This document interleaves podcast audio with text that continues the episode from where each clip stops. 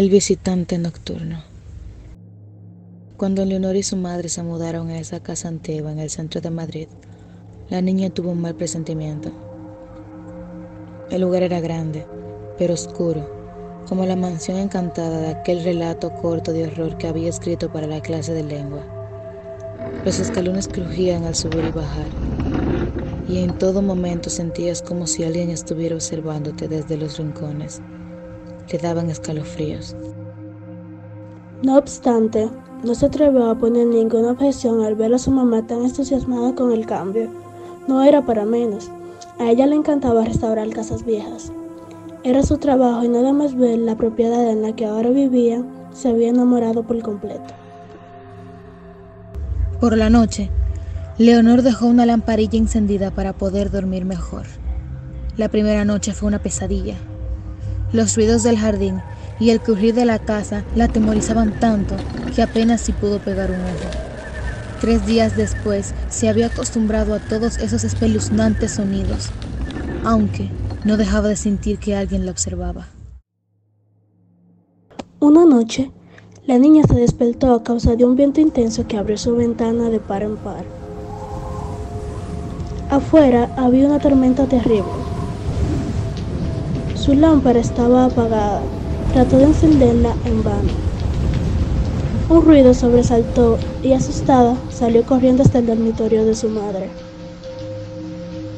Durante el trayecto, tocaba la pared con su mano extendida para asegurarse de no chocar con nada. En ese instante, sus dedos hicieron contacto con un mechón de cabello y Leonor se paralizó. Un fuerte trueno iluminó la estancia y fue cuando lo vio. Frente a ella había un niño de su misma edad y casi de su misma estatura, pálido, observándola con ojos inexpresivos. La chiquilla gritó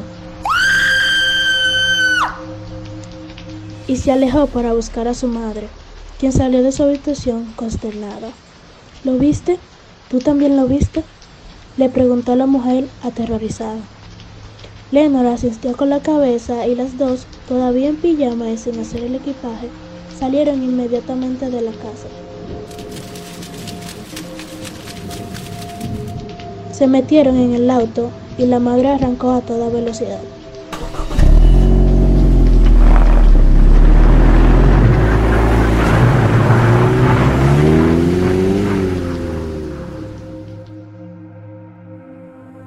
No volvieron sino hasta la mañana siguiente, todavía temerosas de ver al fantasma.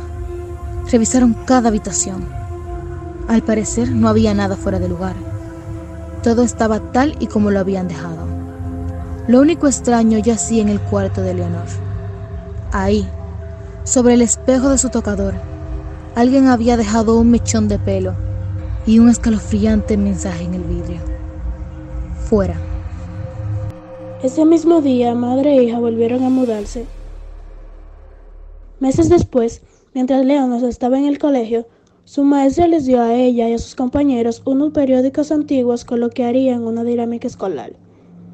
Todos tenían que recortar fotos y noticias para crear su propio periódico. La pequeña se quedó de piedra al toparse con la fotografía del mismo niño fantasma que habitaba en la casa del centro bajo un titular que le puso los pelos de punta. Menor es encontrado muerto en extrañas circunstancias.